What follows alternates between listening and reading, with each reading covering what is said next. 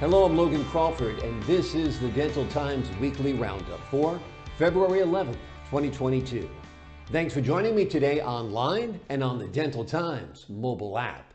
Here's some news that'll make you smile. Open wide and say, ah, because dental care for children in Maine will be free of charge. Give Kids a Smile Day is giving young people an opportunity to get their teeth cleaned, no charge.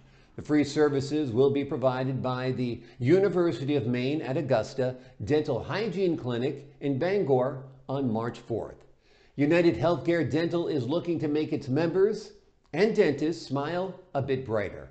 They're expanding access to 24 7 virtual dental visits and to help patients with healthy habits. United Healthcare Dental is offering members 30% off Quip electric toothbrushes.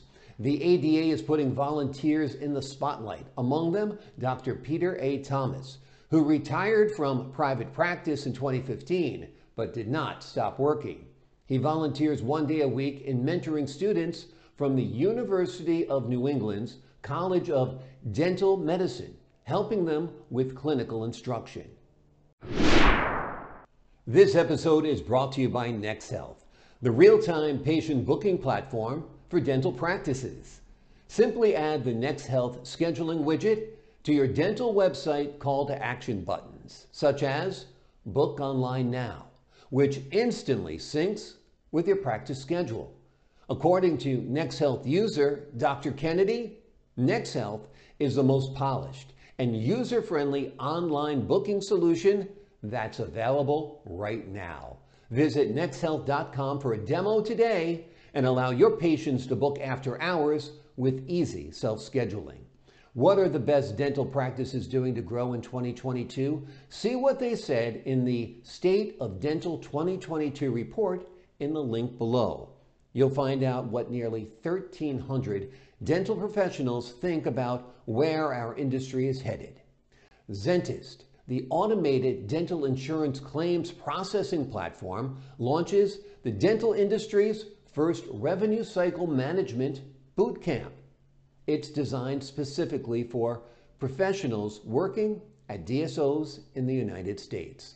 Tab32 announces the appointment of health tech veteran Daniel Masvidal as SVP of Operations. He will spearhead the delivery of Tab32's complete customizable cloud solutions to practices and DSOs across the United States. In business news, Enable Dental has closed a Series A2 funding round with more than $8 million in equity and debt. Enable Dental, which operates in 10 markets in six states, offers senior living facilities, health plans, payers, and health care organizations access to full service at home dental care for their residents and members. And that's your Dental Times weekly roundup. For industry news, make sure to enjoy all aspects of the Dental Times mobile app.